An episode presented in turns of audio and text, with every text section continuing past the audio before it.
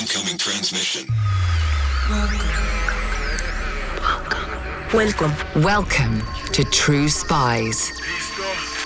Week by week, mission by mission, you'll hear the true stories behind the world's greatest espionage operations. You'll meet the people who navigate this secret world. What do they know? What are their skills? And what would you do in their position? This is True Spies.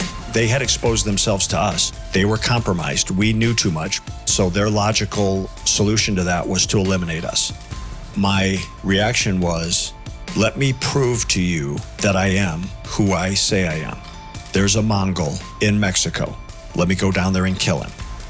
This is True Spies. Episode ninety-five, Operation Black Biscuit.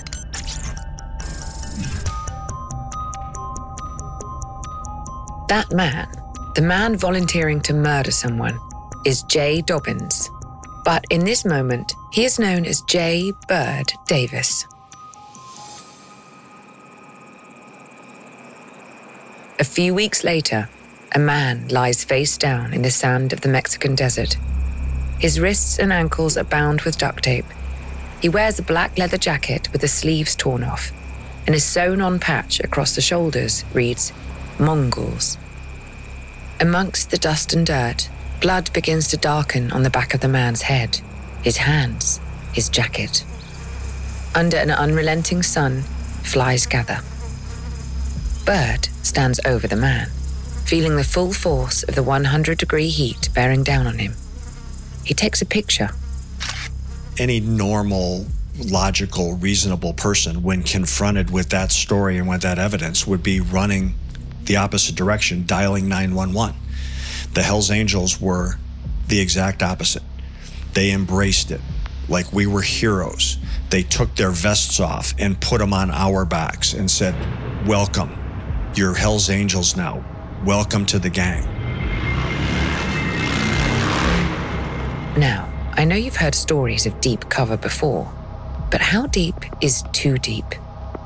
When it comes to infiltrating one of the most violent and notorious outlaw motorcycle clubs in the world, the Hells Angels, is there anything that's off limits?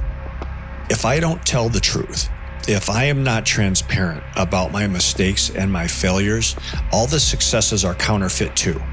I have to tell the story honestly in order to have any credibility. And I failed and made mistakes along the way that I regret and that I'm ashamed of.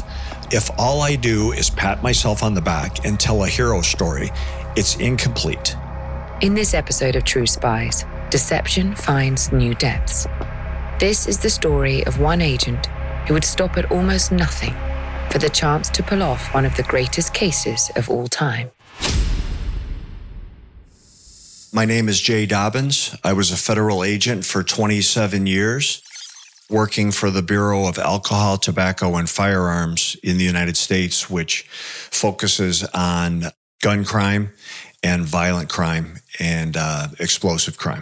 Unlike many, Jay's route to law enforcement didn't start with a burning desire to serve his country or to catch the bad guys.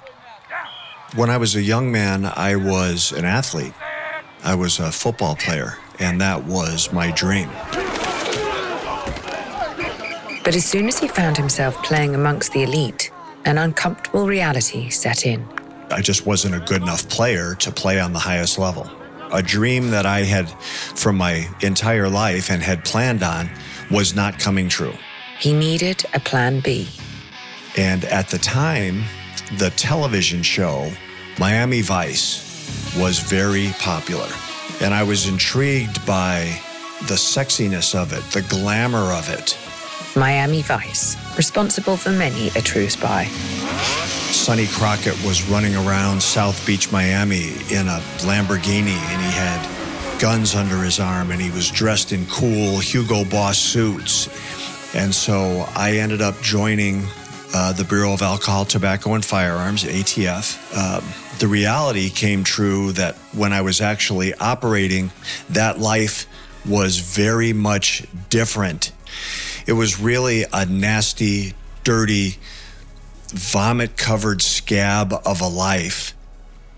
But once I realized that the illusion that had been created for me wasn't true, I loved it.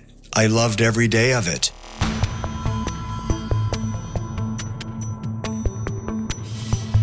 For most of us, the first week in a new job is usually intense. I got hired on a Monday, and four days later, on a Thursday, I was taken hostage and I was shot. I got shot point blank in the back. The bullet um, traveled through my lung. It narrowly missed my heart. It exited my chest. And so after four days on the job, I was laying in the dirt and grime of a trailer park, bleeding to death. Blood was coming out of my chest like you were holding your thumb over the end of a garden hose. We get paid every two weeks. I hadn't even received a paycheck yet. At this point, most people would have walked away, grateful to at least be able to tell the tale. But not Jay. It empowered me. Like I looked at myself like, man, I just had a bullet go through my chest. I'm invincible. I'm bulletproof. Perhaps it was here that Jay Bird Davis was truly born. Fifteen years before he started to make inroads into one of the world's most depraved criminal gangs. Certainly, it was here that Jay breathed new life into his desire to become the best undercover agent he could be. I packed as much undercover work and experience and lessons learned as I could into that time. So I accumulated hundreds of undercover operations. Everything from buying guns, buying drugs, buying bombs, gang infiltrations, home invasion, group infiltrations, murder for hire cases where I played the role of a hitman. So when that opportunity came for the Hells Angels infiltration, I wouldn't say that I was prepared for it because I'm not sure that anything prepares you for that, but I was equipped with experience and knowledge and training and successes and failures and all those lessons learned that put me in a position to have a chance. So how does an offer like that come about? I ha- had an established reputation in the criminal community in the area of operation that was being targeted. And then the case agent was a longtime friend of mine, a fabulous case agent named Joe Slatalla, who approached me and asked me how I felt about taking a run at the Hells Angels. One small problem. Jay would be cast as an expert biker in this role. And although his undercover skills were impressive, his motorcycle skills were average at best. It was a trial by fire for me.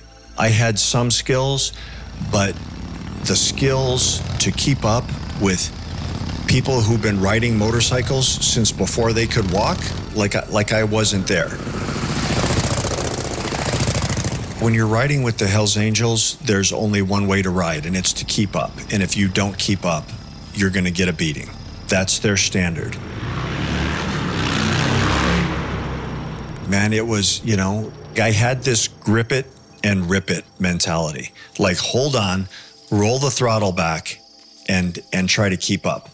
You know, when these guys ride around at one hundred miles an hour, you know, twelve, eighteen inches apart off each other's wheels, I was like, man, I, I'm not going to die behind a bullet in this case. I'm going to die driving my motorcycle into a telephone pole at one hundred miles an hour. Motorcycle skills or not, he was the man selected for the job. Most of the people uh, who looked at the uh, objective of the mission felt like it was impossible, uh, for good reason.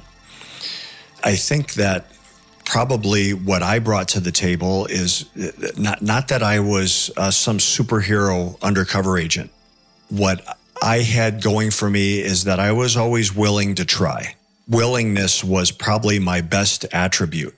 I was always willing to take cases and raise my hand for investigations that other people didn't want to take on for various reasons, whether they be too dangerous or, you know, quote unquote, impossible. You know, the Hells Angels, what made it so daunting is that They are truly uniquely paranoid in the criminal world. And, and they're paranoid for good reason. That's how they stay out of prison. They don't trust outsiders.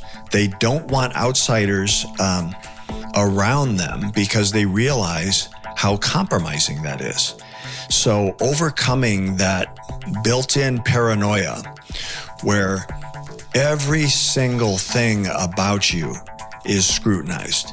How you look, how you walk, how you talk, how you dress, the car you drive, the motorcycle you ride, how well do you ride, where do you live, what do the, your living conditions look like, who do you associate with, what's your reputation, what's your history.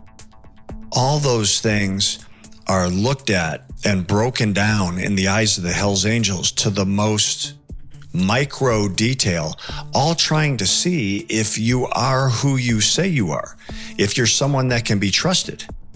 In late spring of two thousand two, the so-called Mission Impossible was officially named Operation Black Biscuit. To open up, the objective was not to infiltrate the Hells Angels. It was to get next to them. It was to find out who is responsible for the violence, who's orchestrating those plans, who's putting those events together, or, or who's the shot caller on them, and then who are the members that are actually responsible for the violent acts. There were two events that were uh, that were very important when we began. Uh, the Hells Angels had Uh, murdered an innocent woman named Cynthia Garcia.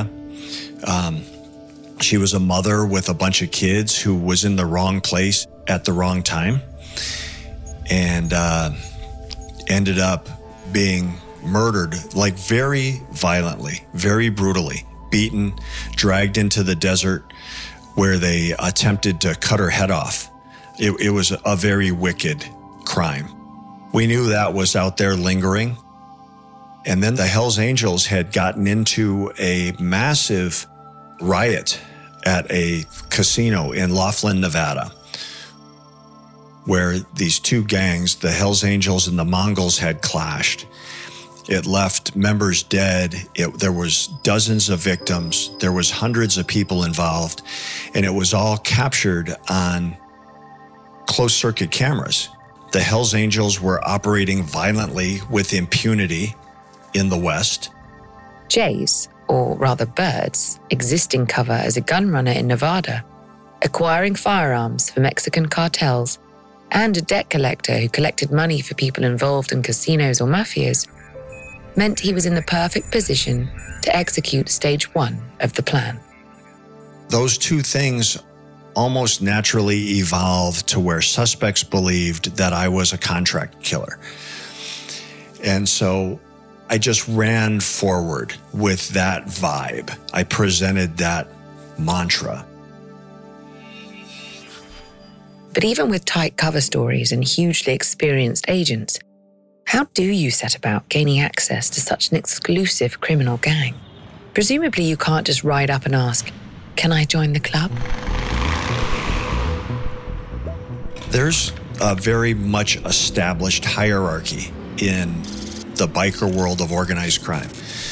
You have, uh, you know, st- like the big boys, you have uh, the Bandidos, you have the Pagans, you have the Outlaws, you have the Hells Angels.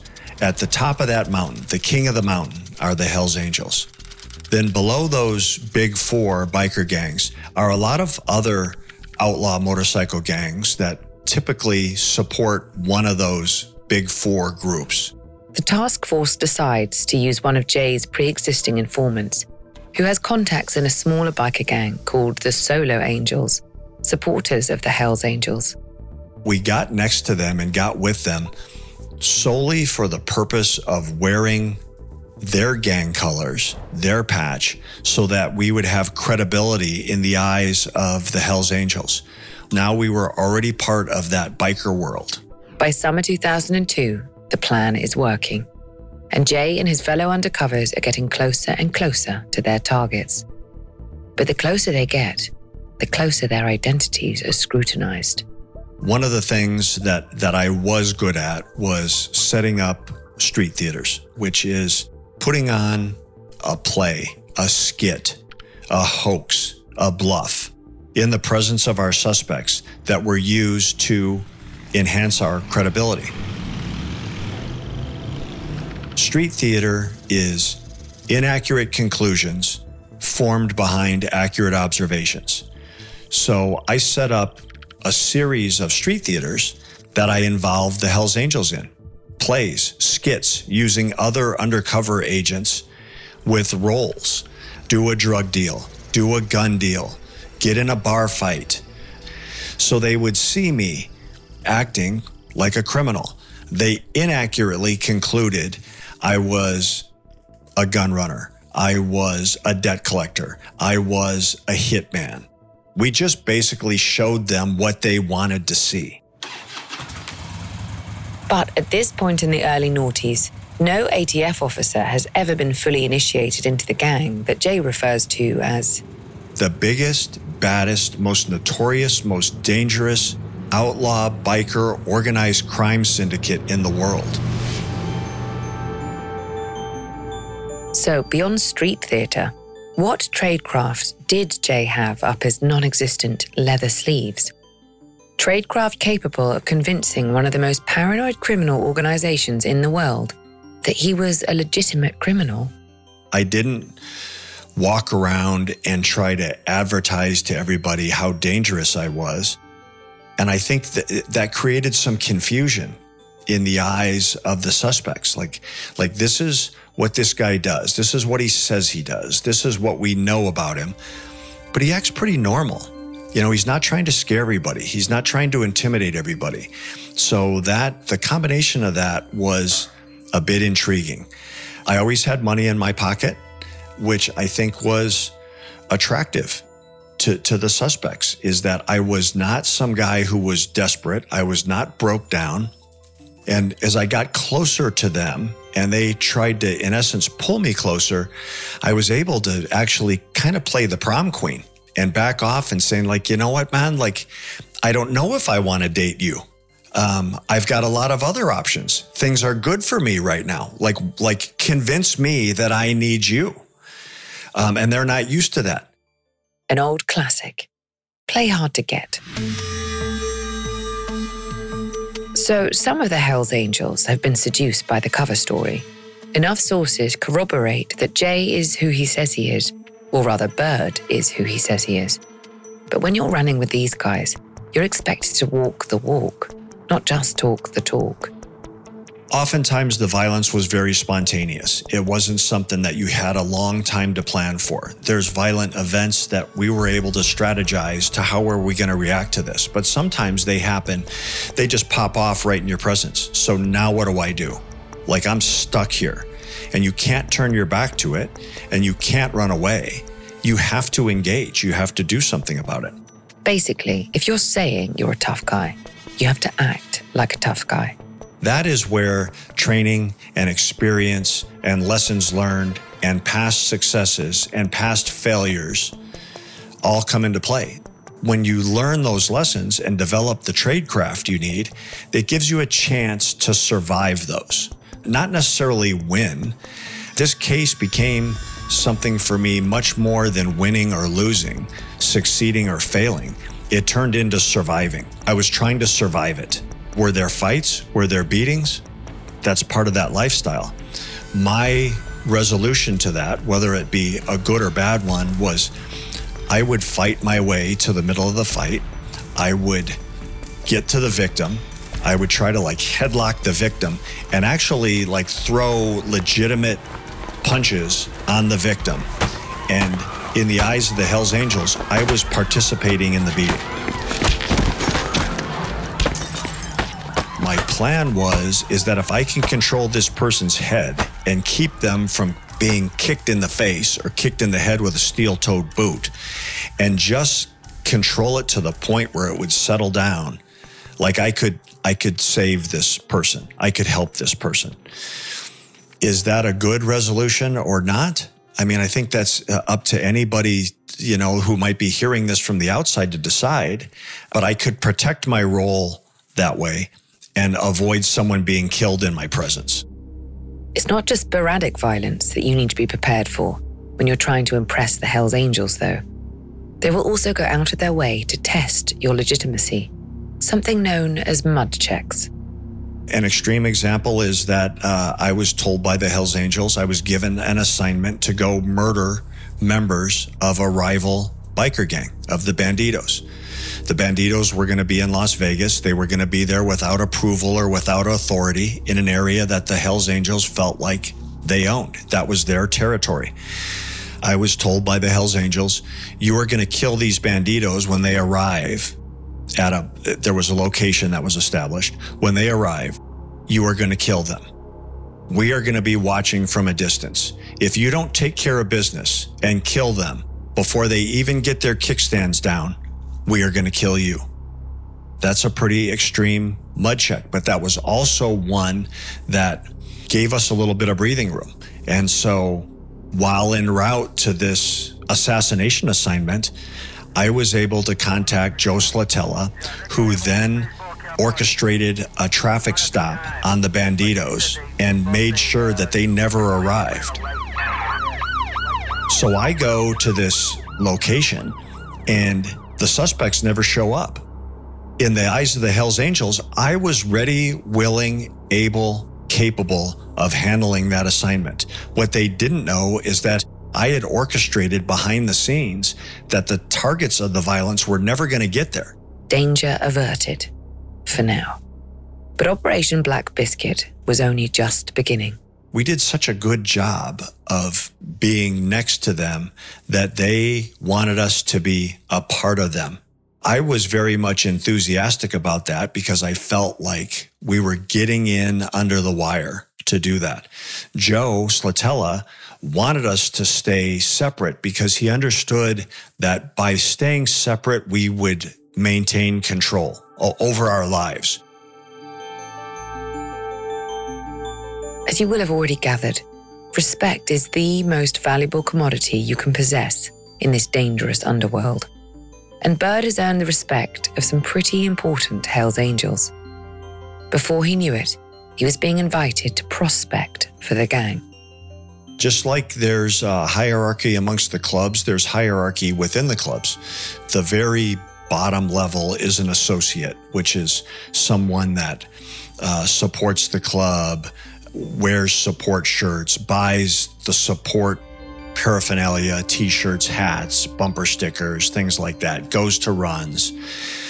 Um, from there, there's hangarounds, which is a club title, and it is exactly what it says it is. You're someone who's hanging around the gang. When you elevate from the hangaround status, you become a prospect, which is a prospective member, which is you are a member without their full patch, and you're under a twenty-four hour test drive. You're constantly being challenged, and those gang members are deciding if you are someone that is worthy of wearing their patch, being a full member. The more and more Jay becomes embroiled in this violent world, the more he realizes just how much he has to learn. Well, they like to portray themselves as these fun-loving rascals who have this common brotherhood of wanting to ride motorcycles, of loving life on a motorcycle on the road. They don't want to live by the laws that society puts on all of us. But the reality of it is, is once you get inside that gang, there's actually more rules and laws that are self-imposed than there are just to us as common citizens. I mean, everything from how your patch is formatted. You know, the top rocker needs to be X inches from the from your collar. The bottom rocker of your vest needs to be sewn on X inches from your bottom seam.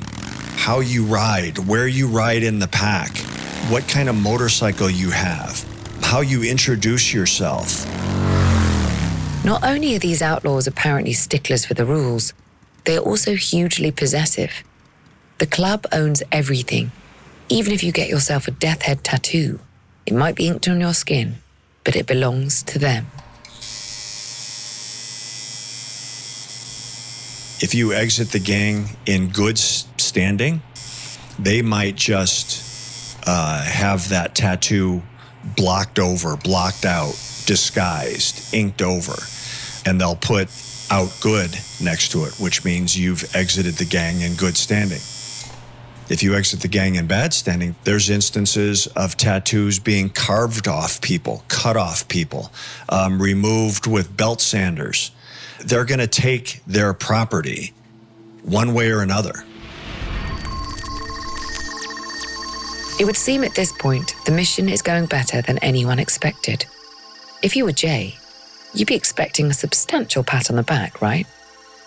Wrong. It's at this point that cracks begin to appear within the task force. As a prospective member, Jay is now at the Hells Angels' mercy, a highly dangerous prospect. One day you could be ordered to wash motorcycles at the clubhouse.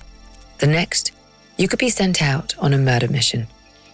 The more unpredictable things get, the harder it is to keep Jay and his fellow undercovers safe. Remember, membership was never the original objective, but Jay feels that with greater risk comes greater reward. I was diverting from the original plan, much to the um, resistance of Joe Slatalla. He wanted us to remain independent. And uh, to be quite honest, I started making selfish decisions. I wanted to get inside. I wanted to, for me, not for the good of the operation, not for the good of the mission. I wanted to own that achievement. And I started making decisions and conducting myself like towards that direction, to the resistance of the task force. I did it for selfish reasons. What the team can see, but Jay is blind to, is the toll this double life is taking on him. What made it very difficult um, as a law enforcement officer is that you had to live that Hells Angels day from beginning to end, from morning to night, whenever that is. As a law enforcement officer, you have added responsibilities. You had to start your day before the Hells Angels started, and you had to get with your team and brief your team and try to give them a feel for what you felt that day was going to hold as part of the investigation. When your Hells Angels day ended, now you have to debrief and write reports and log evidence. And so those days as a Hells Angel were massively long and dangerous and stressful and perilous. And so it was, you know, mentally and emotionally and spiritually and physically consuming. I was barely existing by the time we got done. All is not well at home either. Yes, Jay does still visit his family in amongst Hells Angels' business. I had been gone for an extended period of time, and I came home, and I was no longer separating those two lives. I was just in that undercover role. And my wife told me, when you come to this house, you cannot walk in here after being gone and treat us like we're people on the street. And then in my self-defense, I was like, I cannot turn this on and off. I cannot treat this like a hobby. I'm not a light switch. People who try to turn this on and off end up dead. And then her reaction was, when you come around me and our kids, that light switch, you better install a dimmer and dial down that attitude. And if you can't do that, don't come back. That was that was hard to hear. It's one thing to be at home with your family, but can you risk being seen out with them? As odd as this might seem, my kids, from when they were babies, were trained on how to react to those situations. And we used a traffic signal as our code. A red light means stop what you're doing and I will handle this. A yellow light means like, be cautious. This could be dangerous. Like, follow my lead. And then a green light was you go. You run as far away and as fast as you can get away from here and don't come back until I come and find you. And if you have not prepared for that, and if you have not prepared your family for that situation, as rare or as unlikely as it might be, when you're in the middle of it, it's too late. And sure enough, one Sunday, whilst out shopping with his daughter for her first guitar, The situation that every father would surely dread is upon them. So we cross paths with this Hells Angel. I see it coming and I grab my daughter's hand and I squeeze her hand and I'm saying like, this is a yellow light. This is a yellow light. But how quickly does a yellow light turn green? Hello again, True Spies listeners. This episode is made possible with the help of June's Journey, a thrilling detective game which you can play right on your phone. If you're a True Spies listener, it's safe to assume you're interested in clandestine missions, investigative adventures, and deciphering the latest mystery. You can find all of this in abundance and more in June's Journey. In the game, you'll play as the plucky June Parker, an amateur detective in the roaring nineteen twenties. Poor June is set to investigating in order to find the truth of her sister's untimely murder. I don't want to give too much away, because the fun of June's Journey is seeing where this twisting story takes you. But I've just come to a grisly conclusion, thanks to working alongside other real players online as part of a detective club. Take heed, though. Not everyone wants to be June's friend. Discover your inner detective when you download June's Journey for free today on iOS or Android. Hey, it's Kaylee Cuoco for Priceline. Ready to go to your happy place for a happy price? Well, why didn't you say so? Just download the Priceline app right now and save up to sixty percent on hotels. So whether it's Cousin Kevin's Kazoo Concert in Kansas City, go Kevin, or Becky's Bachelorette Bash in Bermuda, you never have to miss a trip ever again. So download the Priceline app today. Your savings are waiting. Go to your happy place for a happy price. Go to your happy price, Priceline. It's early summer two thousand three, and Jay stands in a guitar shop facing the door. His daughter stands next to him, hugging a new guitar to her chest. Standing between them and the door is Robert Mac McKay, a Hells Angel that the task force has been investigating. What would you do? He's in a dialogue with my daughter. You can imagine how uncomfortable that is when your real life is crossing paths with your fake persona life. Now, I'd always told the Hells Angels that I had a family, that I was estranged from my family. I had an ex-wife, I had kids. I was trying to plan ahead to some rare event where those two worlds could collide, and then they did. They make it out of the store with cover intact, but that was close, really close. There was eight or ten people, it, like suspects that I had been involved with in this case that had all been killed or murdered at this point. We were neck deep in it. We were living amidst a real-time gang war between the Hells Angels and the Mongols.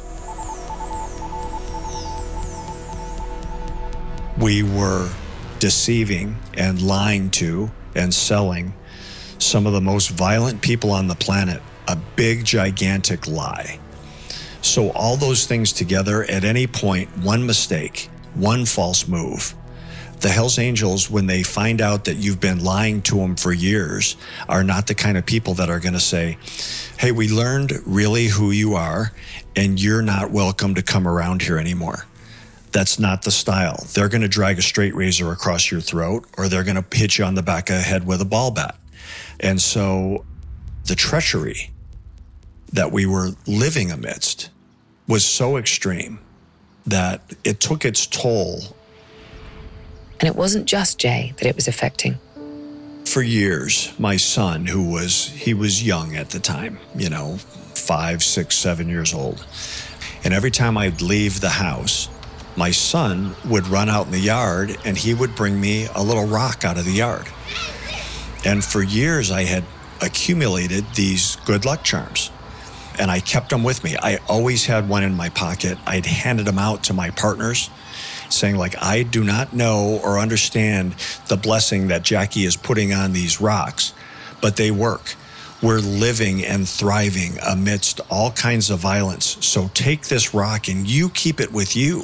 So I'm leaving the house and my son, as he had done many times before, came running up and said, Dad, don't leave yet. and he hands me a rock, and he and he gave me this rock. And he's like, I've been saving this one for you. It's special, Dad. It's shaped like a heart. And so I was forty plus years old, and I'm trying to comfort my son. And I told him, kid, all these rocks, all these good luck charms you've given me over the years, they work. I've kept all of them. They work so good that I've given them to like even my partners, like, thank you. And this little boy standing on my driveway, it was summer, no shirt, no shoes, and tears start running down his cheeks. And he's like, Dad, those aren't for good luck. And they were only for you. You should have never given them to anyone else. And I like, I didn't know how to react to that. And he's like, that's for you to put in your pocket. And every time you think someone's going to hurt you, you can put your hand in there and touch it. And it's like me being there with you to help fight back. And like, I, I realized what I had done to my little boy, that he was so worried about his dad that the only way he could impact that was by giving me these rocks. Um, and that was like a, a really hard time where I realized in the midst of all this success how badly I was failing. But as Jay said, Bird was up to his neck in it. If he was going to get these violent men behind bars, their weapons and their drugs off the street, he needed to push on. With the stakes soaring, could you hold your nerve?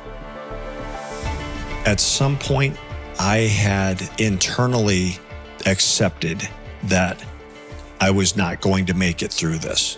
I didn't know how or what or why that might come about, but I like I had almost come to believe that like this was an unsurvivable assignment. Um, and I had, I think it'd be unfair to say that I had grown comfortable with it, but I had accepted that this was going to probably end in a very bad way. Just as tensions within the task force are also ramping up, their worst fears start to become a reality. Remember how Bird had originally persuaded the Solo Angels into letting him ride with them? The group that would get them closer to the Hells Angels? Well, they were back, and they were pissed off. I neglected that relationship with the Solo Angels, and they became hurt by it. Like, once I got what I wanted from them, I ignored them. I turned them off. That was a mistake. So in their anger, they came to the Hells Angels and said, these dudes you're running with, they're counterfeit. Like, they got with us, and then we never see or hear from them again. They have not lived out their promises to us. So I was confronted with that by members of the Hells Angels and said, hey man, like we're being told that you're not who you say you are. So I had to recover from that real time. Jay had to think on his feet. The hatred between the Hells Angels and their arch rivals, the Mongols, was at an all-time high. Bird had asked once before, what was he expected to do if he ever crossed paths with a Mongol? And their answer was very quick, and it was very confident. It's your job to kill them. So fast forward to my cover stories falling apart, I'm being confronted real time, surrounded by members of the Hells Angels, uh, which was really, in hindsight, in essence, it was we were probably being set up for a hit. They had exposed themselves to us. They were compromised. We knew too much. We were too close. And so their logical uh, solution to that was to eliminate us. And so my reaction was, let me prove to you that I am who I say I am. There's a Mongol in Mexico. I have contacts in Mexico through my gun running associations. Let me go down there and murder him. And so this was a test that I had volunteered myself into that they were receptive to. They provided me with the weapon to do the murder with. They had given me instructions on how they suggested I do the murder. Murder? Had Jay gone so deep undercover that he had actually become the criminal he was pretending to be? So we found this Mongol and we beat him. with a baseball bat. We dug a shallow grave in the desert. We duct taped his ankles. We drug him into the grave, shot him in the head with the Hells Angels pistol, carved the Mongols vest that he was wearing off his back, took some pictures of the murder, and then took it back to the Hells Angels and said, I don't know how to prove myself to you other than I just went to Mexico and killed your rival. And here's evidence of it with the pictures, with the bloody Mongol vest. They embraced it. We were heroes. They took their vests off and put them on our backs and said, welcome, you're Hells Angels now. Welcome to the gang.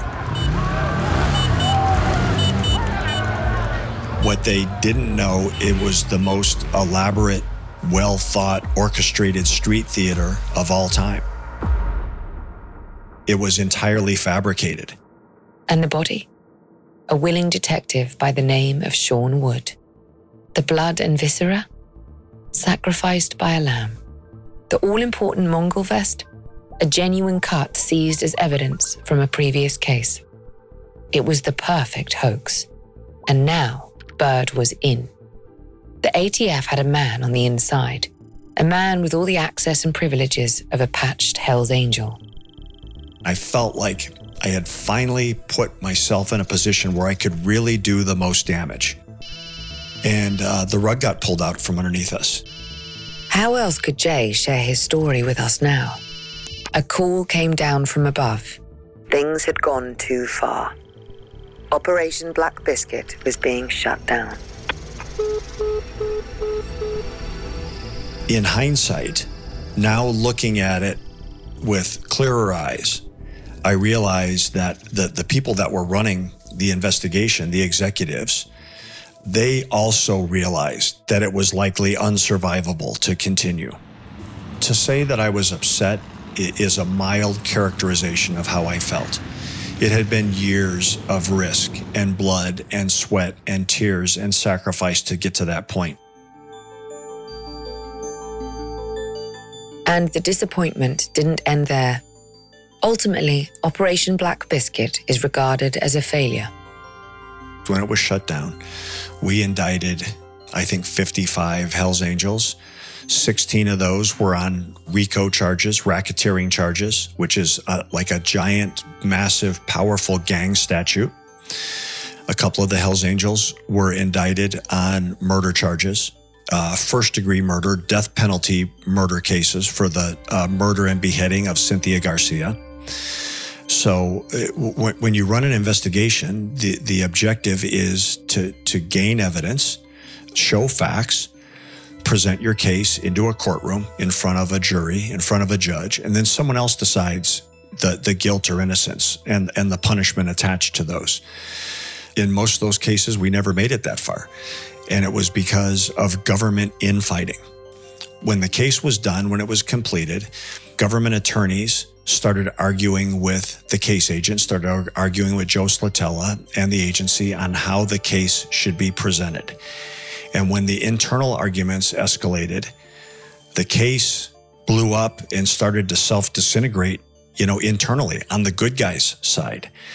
So uh, charges were dismissed, charges were reduced, and none of the people that were responsible for that wanted to own the failure of the case, the failure of the prosecution. When I say the case failed, I, the prosecution failed. The prosecution of the case failed. The case today is every bit as winnable based on evidence, testimony. We just never got that chance. Much of the facts and evidence uh, was never presented in a courtroom.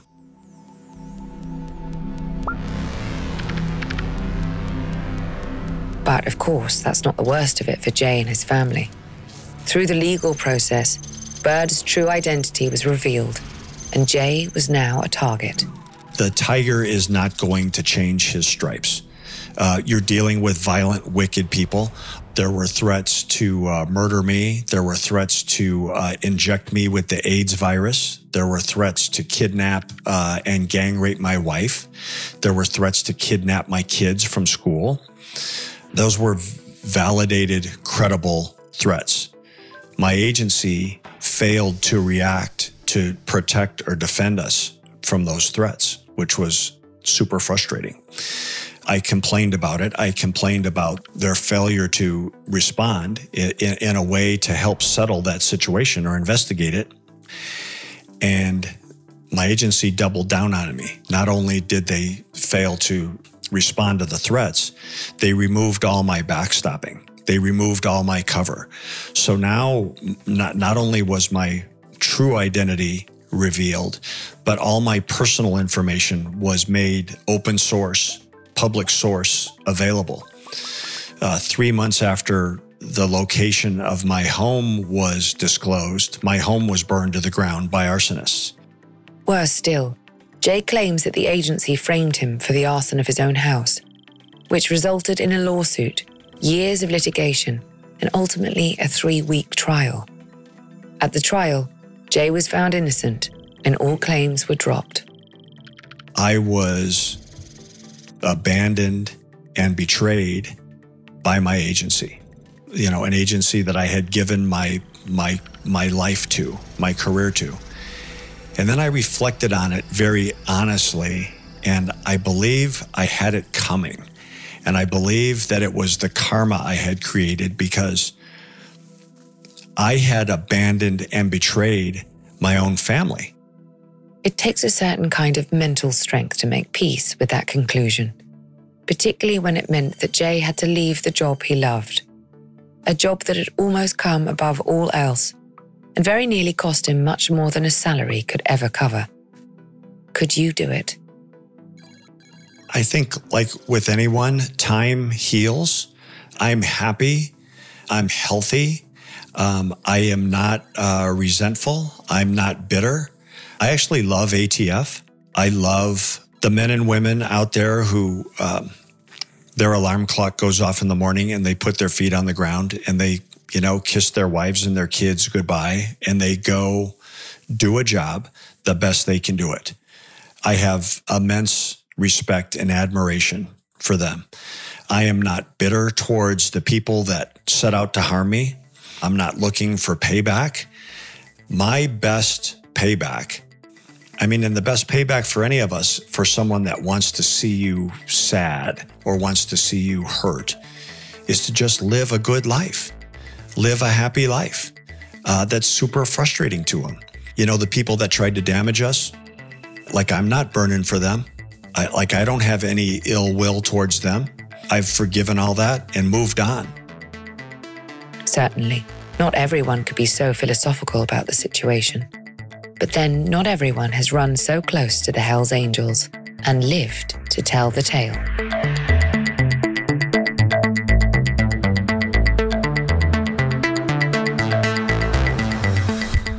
I'm Vanessa Kirby.